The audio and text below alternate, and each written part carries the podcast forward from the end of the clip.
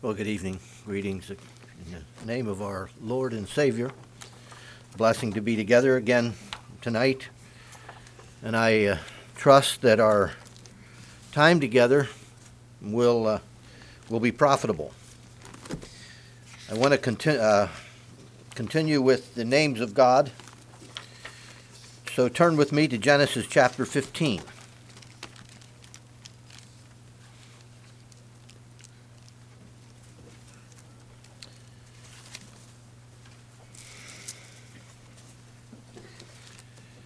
Genesis chapter 15. Uh, so far, we've uh, the first the first one was Elohim, which is the sovereign creator and sustainer of the universe, who has covenanted with himself and with man to provide a redeemer. It's the name God, G O capital G O D. Uh, secondly, we have Jehovah God. Uh, this is we understand is his proper name. Uh, he is uh, included in this name is the idea of righteousness and holiness and justice. This is who God is. Then the third name was El Shaddai, uh, which is the all sufficient one who is able to supply all of our needs.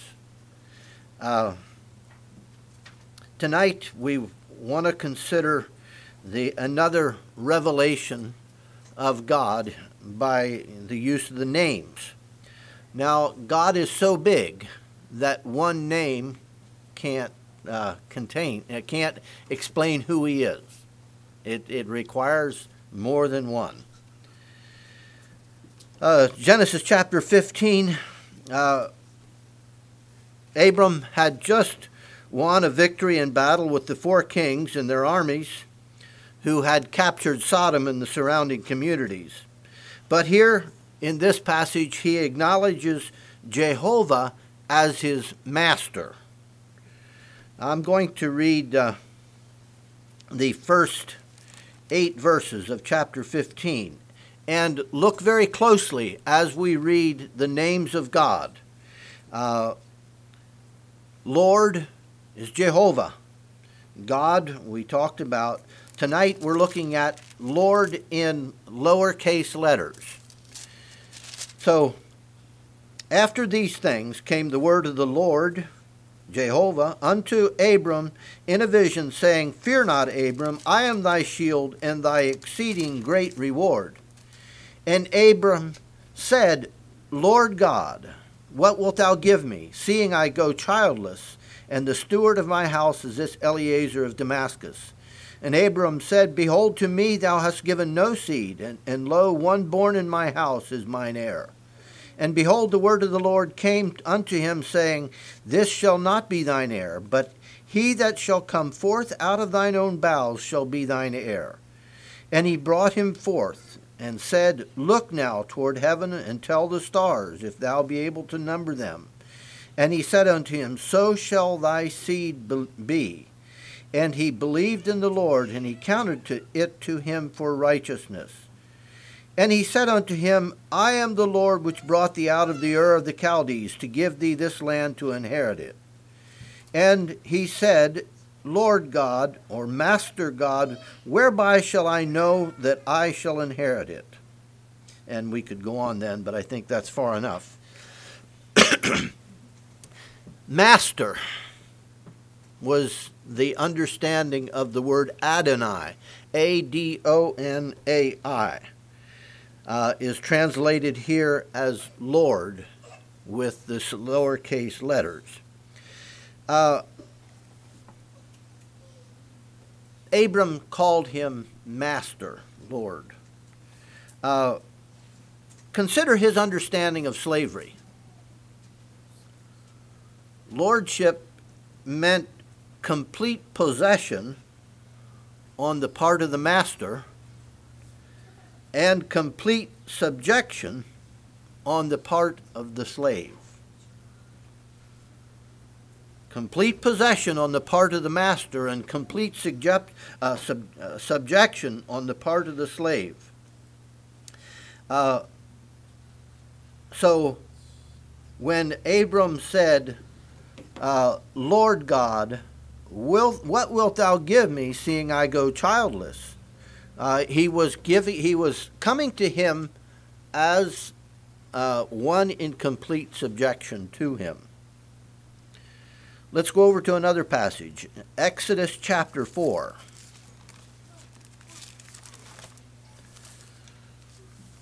Exodus chapter 4, I'd like to read verses 10 to 14. Here, uh, God was talking to Moses. This was at the burning bush, and God was asking him to go to Egypt and deliver his people. And Moses was trying to weasel out of it. We come to, uh, starting at verse 10. And Moses said unto the Lord, O my Lord. Now you notice right there, the first Lord is Jehovah, the second is, and the second is Moses responding, Master. Uh, I am not eloquent, neither heretofore, nor since thou hast spoken unto thy servant, but I am slow of speech and of slow tongue. And the Lord said unto him, Who made man's mouth, or who maketh the dumb or deaf, or the seeing or the blind? Have I not the Lord? Now therefore go, and I will be with thy mouth, and teach thee what thou shalt say. And he said unto him, O my Lord, I send, I pray thee, by the hand of him whom, whom thou wilt. And the anger of the Lord was kindled against Moses, and he said, Is not Aaron the Levite thy brother? I know that he can speak well, and also, behold, he cometh forth to meet thee, and when he seeth thee, he will be glad. So Moses was trying to weasel out of uh, doing what God wanted him to do. Verse 12, God assured him, I will be with you. It's, it, I am the one that made your mouth. Uh, and Moses tried again. And Moses, be, uh, God becomes angry because his servant is resisting his will. That was the relationship here. Uh, Jehovah God and uh, Abram was responding as Lord uh, or Master. Let's go over to 2 Samuel chapter 7. These are uh, passages that help us to understand this better. Uh, in 2 Samuel chapter 7, uh, the background is that David wanted to build the temple, but God told him that his son would be the one who would build it, but that he would establish David's house forever. I'd like to read verses uh, 12, uh, 18 to 23, excuse me. Uh, 2 Samuel 7, verse 18. Then went King David in and sat before the Lord. And he said, Who am I, O Lord God, and what is my house that thou hast brought me hereto? And this was yet a small thing in thy sight, O Lord, or Master God, but thou hast spoken also of thy servant's house for a great while to come. And is this the manner of man, O Master God, or Lord God? And what can David say more unto thee? For thou Lord God, knowest thy servant, and for thy word's sake, and according to thine own heart, thou hast done all these great things to make thy servant know them. Therefore, wherefore thou art great, O Lord God, there it's Jehovah God, for there is none like thee, neither is there any God beside thee, according to all that we have heard with our ears. Let's jump over to verses 28 and 29. And now O Master God, thou art God, and thy words be true, and thou hast promised this goodness unto thy servant. Therefore, let it now let it please thee to bless the house of thy servant, that it may continue forever before before thee. For thou, O Lord God, hast spoken it, and with thy blessing let the house of thy servant be blessed forever. Uh, one more passage Isaiah chapter 6. We looked at this passage in one of the other names. Do you remember which it was?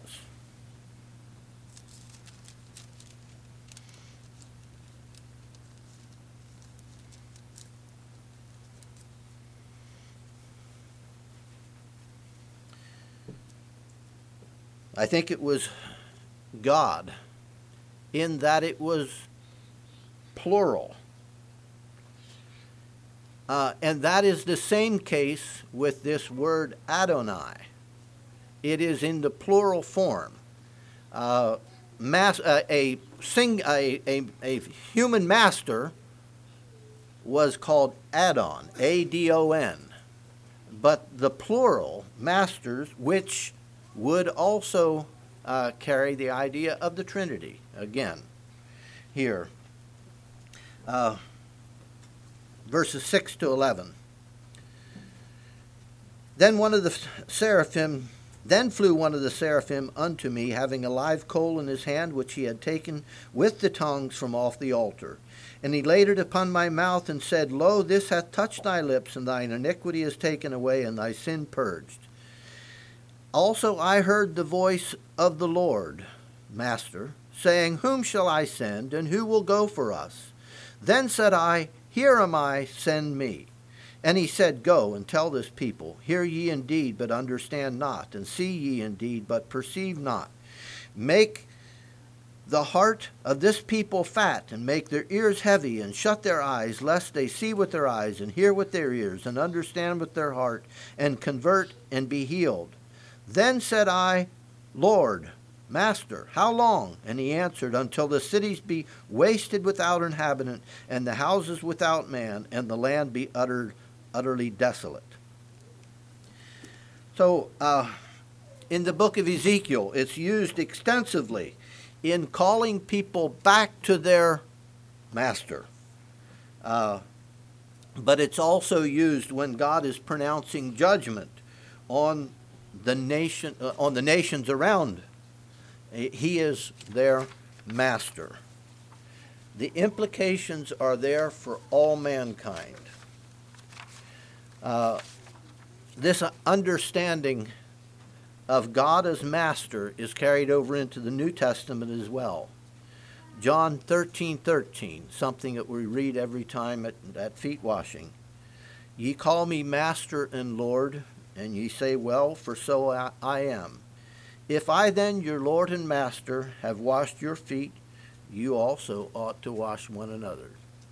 He is our Master, our Lord. Okay, for the uh, for the uh,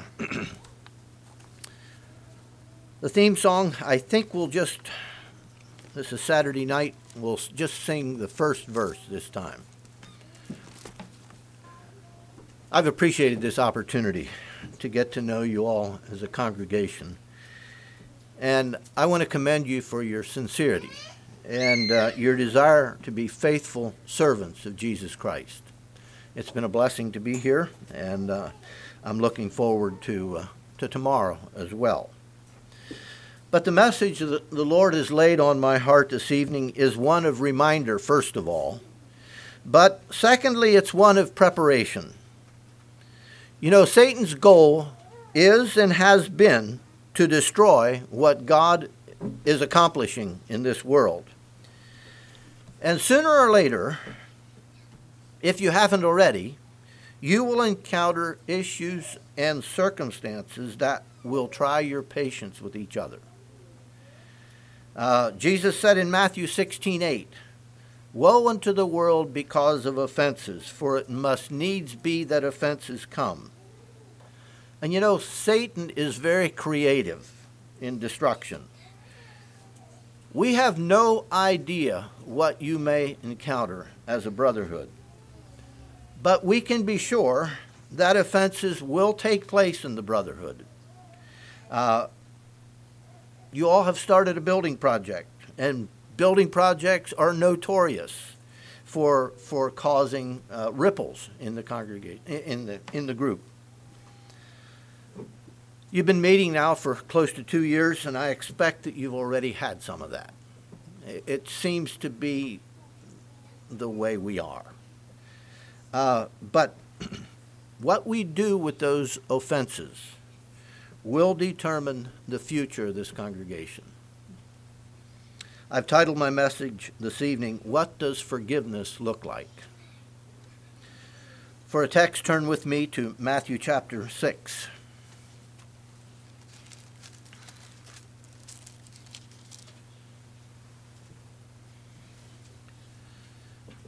Setting here is the Sermon on the Mount, and uh, Jesus is teaching in uh, this passage on uh, how, to, how to pray.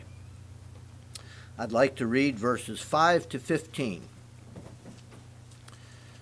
And when thou prayest, thou shalt not be as the hypocrites are, for they love to pray standing in the synagogues and in the corners of the streets, that they may be seen of men. Verily I say unto you, they have their reward.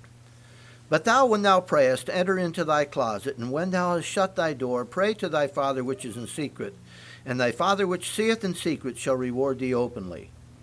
But when ye pray, use not vain repetitions, as the heathen do, for they think that they shall be heard by their much speaking.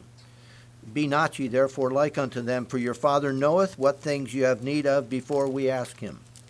After this manner therefore pray ye, Our Father, which art in heaven, Hallowed be thy name.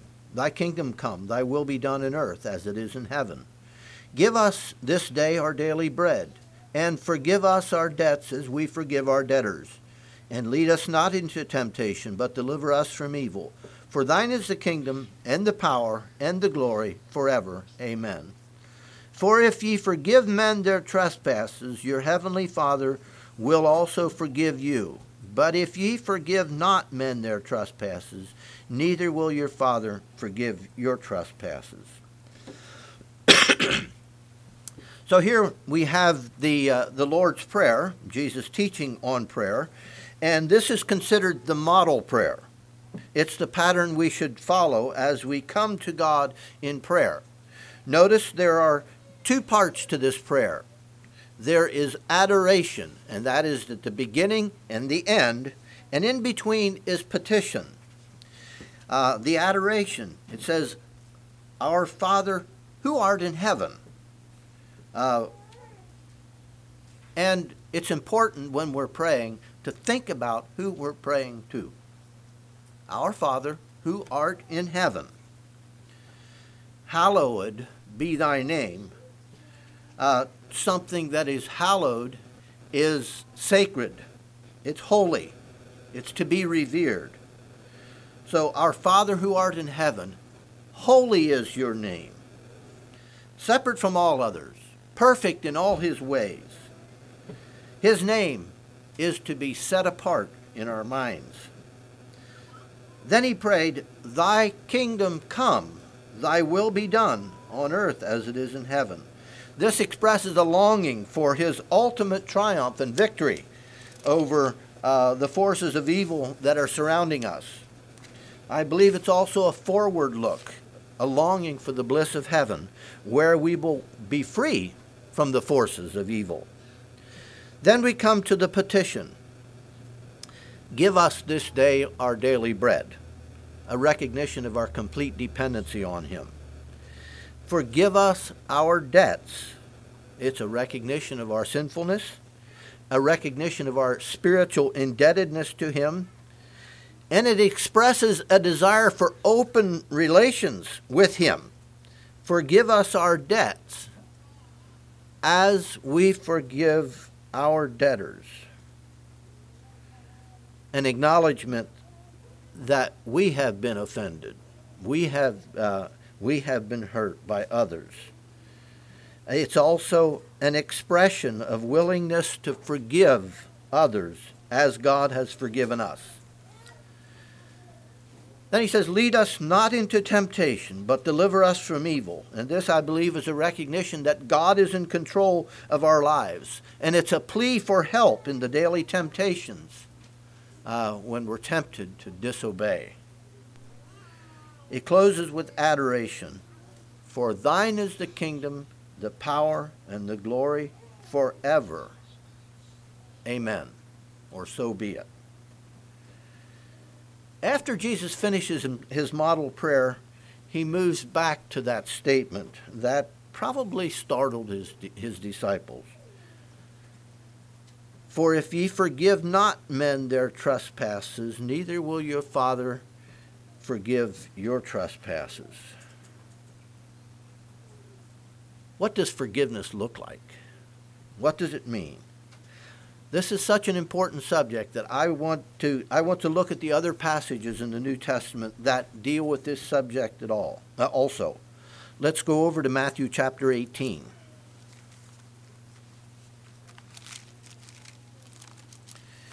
Matthew 18 uh, verses 21 to 35.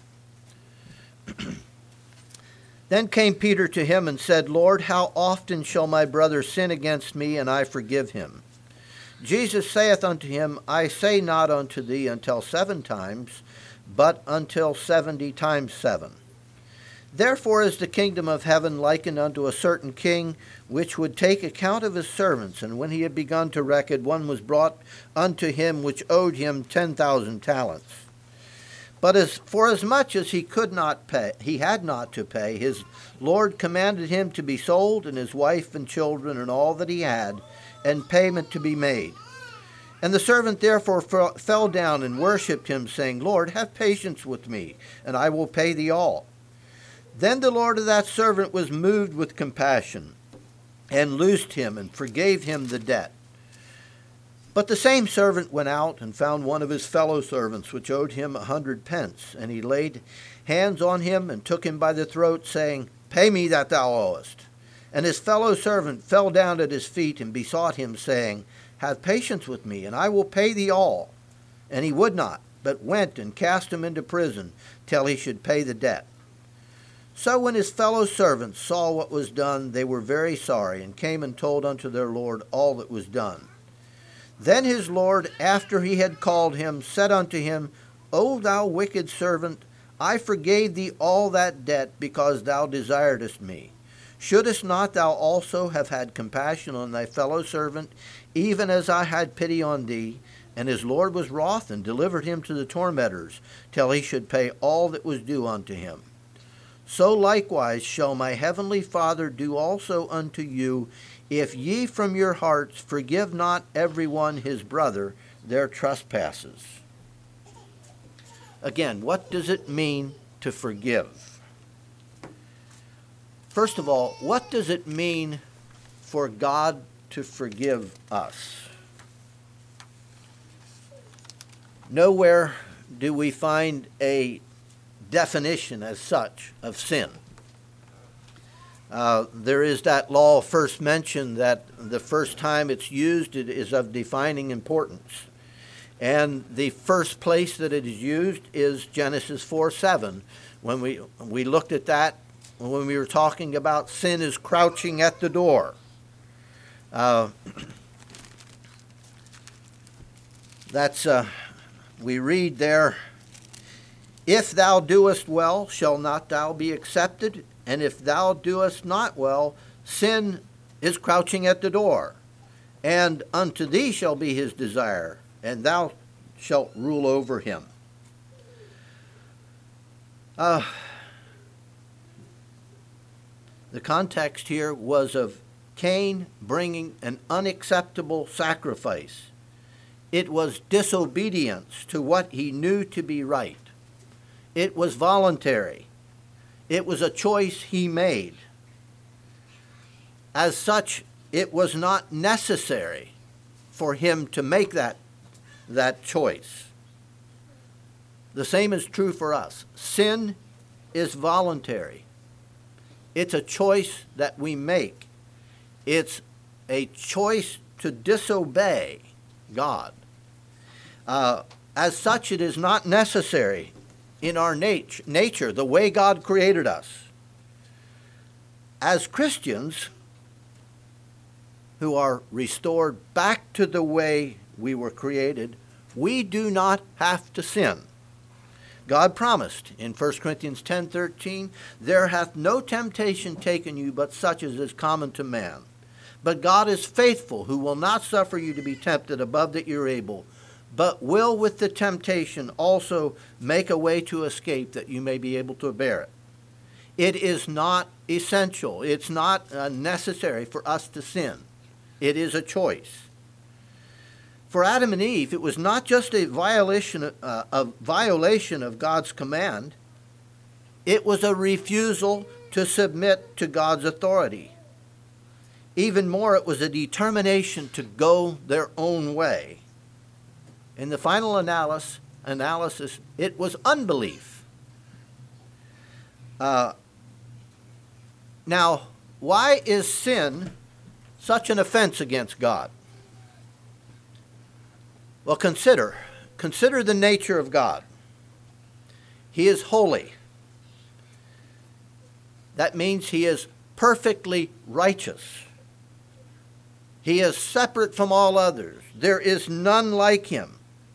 He is self existence. He needs no other. He is perfect in all of his ways. He is creative. He is informative. He has, he, to Adam and Eve, he gave very clear instructions. To us, he gives very clear instructions. He has given us his word. And so sin is a violation of who he is. He created a perfect world, and man was the crowning point of that creation. And then man stood up in rebellion uh, and unbelief. So sin is an offense against who God is. How then can God forgive sin? Again, because of who he is. He is holy, perfect in all of his ways. He has perfect love. He has perfect justice. Uh, and those two come together in the character of God. Perfect love and perfect justice came together in the plan of salvation. Uh, that plan is the substitutionary nature of Jesus' death on the cross. In his justice, he declared that the wages of sin is death. And since there has never been a human being who has who was sinless other than his own son, the entire race of man has been condemned to death because all have sinned and come short of the glory of God by sending his own son to the earth as a man who lived a sinless life.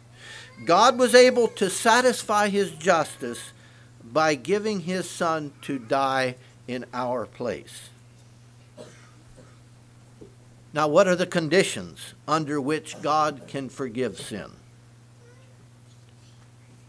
Because sin was not an inherent part of man as God created him, rather a voluntary act of rebellion, each individual needs to voluntarily accept the salvation that God provided through the death of his Son on the cross. There must be a decision to turn away from our pride, insubordination, and unbelief. Confess it for what it is it's sin against God, and then submit our will to the will of the Father as revealed in His Word. When that decision is made and expressed, our sins are forgiven and we become one of God's children. And what is our standing with God when we have been forgiven? We're justified. We're made just as if we had never sinned. We are sanctified we are set apart for his glory.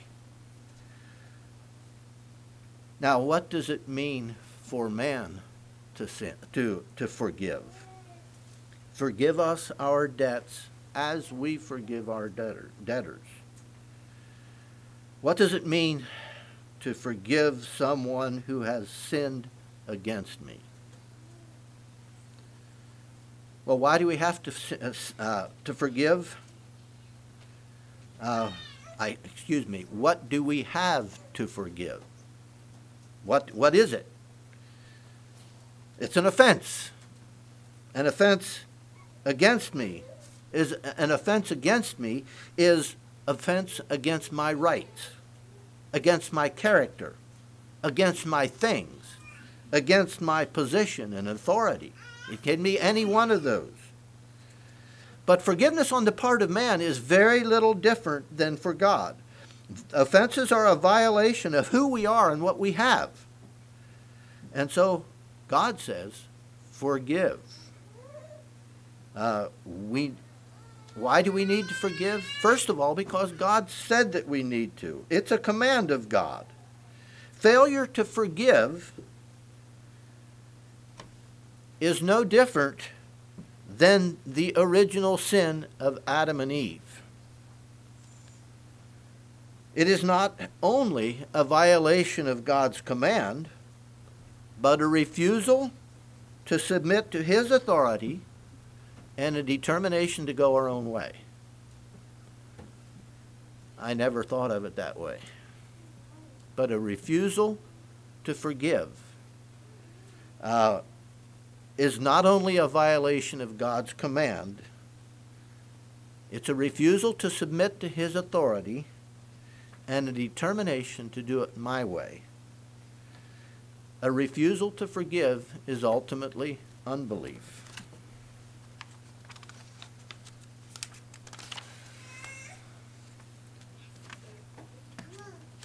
We need to forgive to, to fulfill the law of Christ.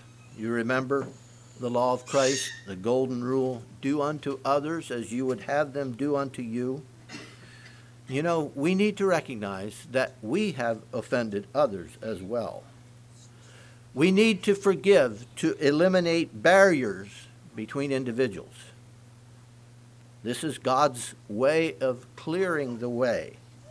We need to forgive to free ourselves from bitterness because that's where it will go if we do not forgive. How then do we forgive those who have sinned against us? Those whom we have not only been commanded to forgive, but we're also to love them. It's only by the grace of God. It's only by the grace of God. What then does forgiveness look like? How do we forgive those who have offended us, those who have violated our rights? Let's go back again to Matthew chapter 18. That uh, parable that Jesus gave there is very par- powerful.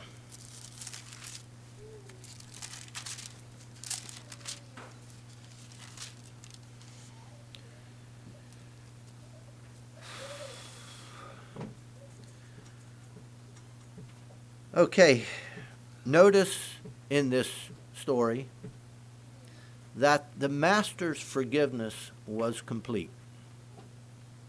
That man was free.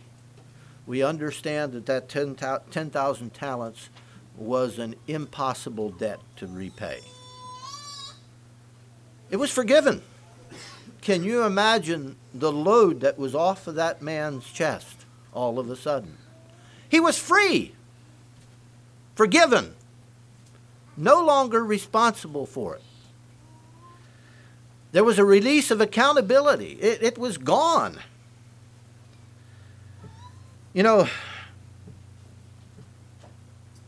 this passage raises an important question in my mind. How do we respond to an individual who continues to sin?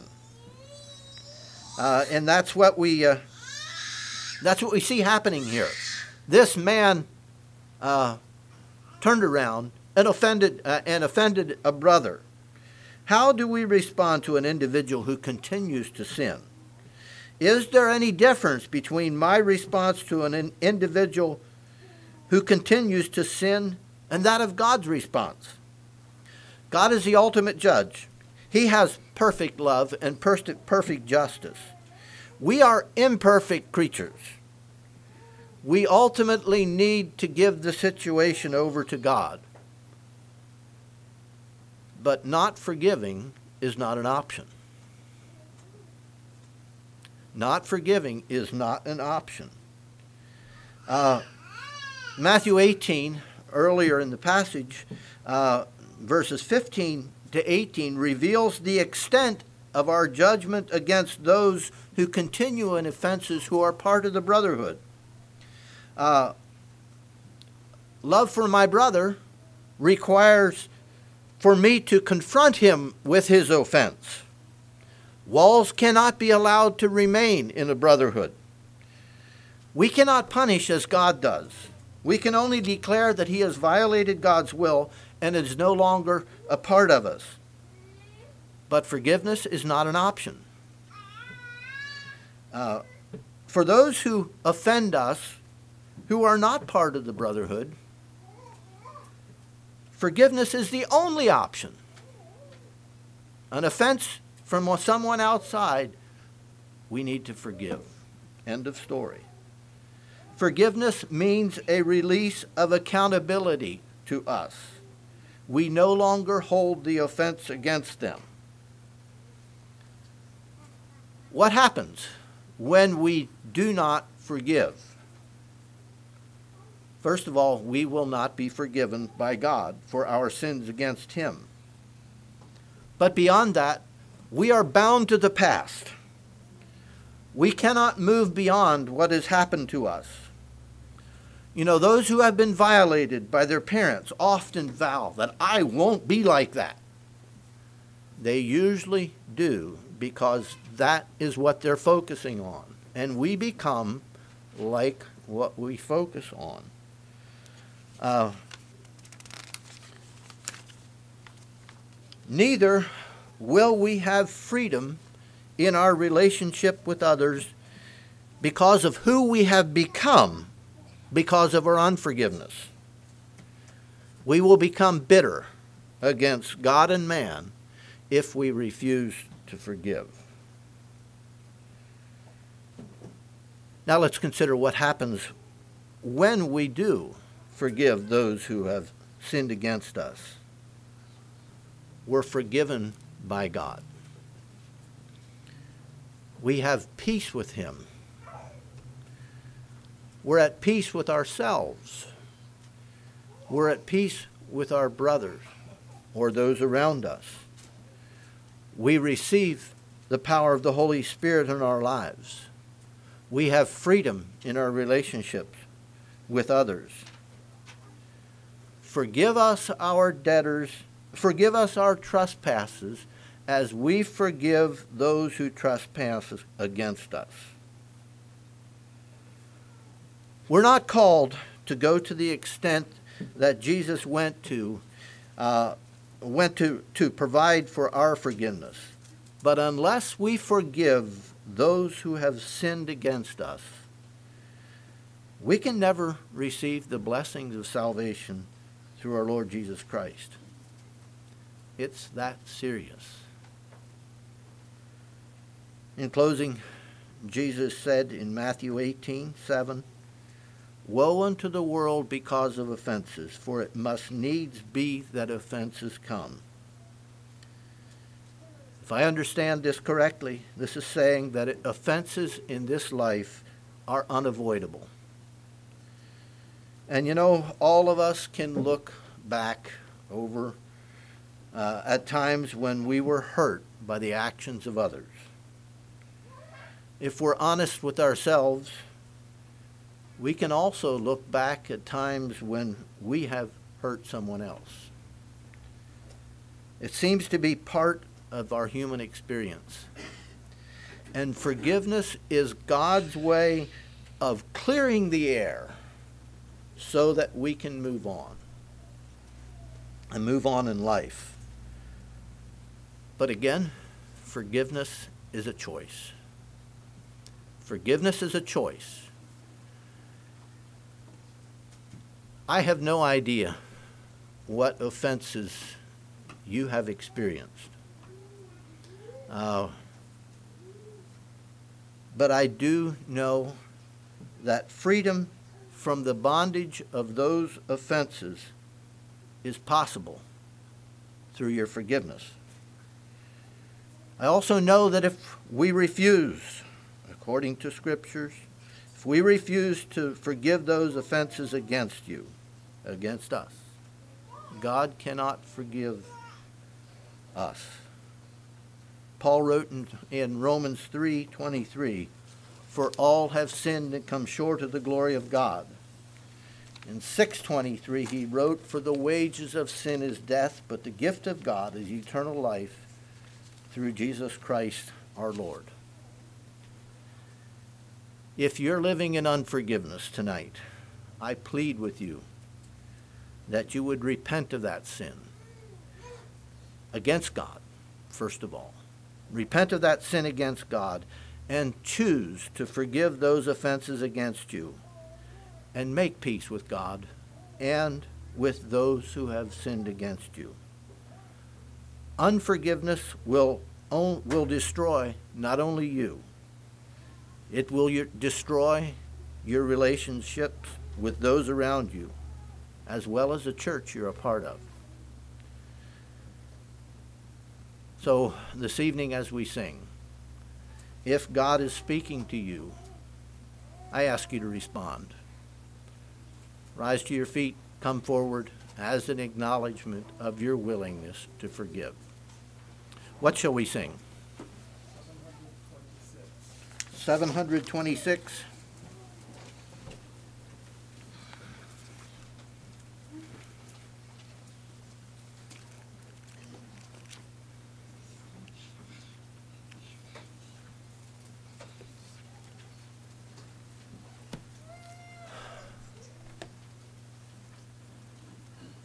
These are life changing decisions, but they are life changing decisions. And so, if God is speaking, would you respond? Shall we sing?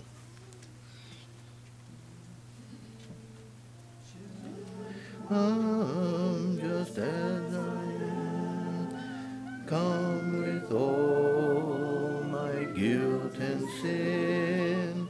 If I open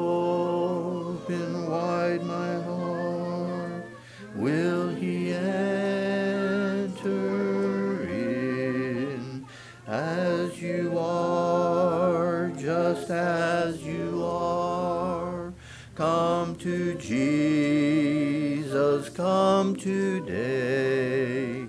He will kindly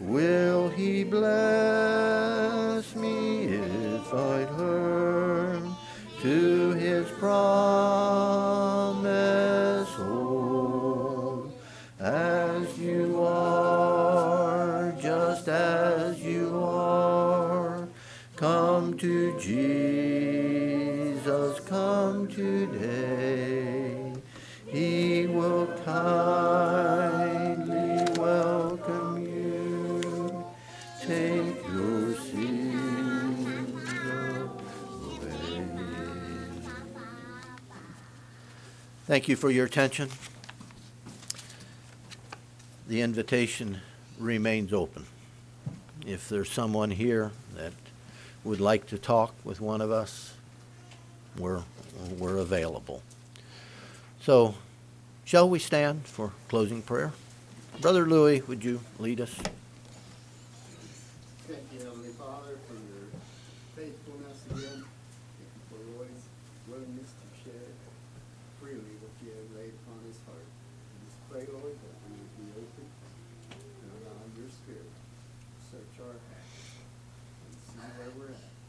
Thank you that we can have forgiveness. Mhm. But realize that there is a condition. And just help us that we would be Lord, I just pray that your will could be accomplished in our congregation. Just continue to go with us as we go from here. Make us a blessing so that we can honor and glorify you. Amen. You're dismissed.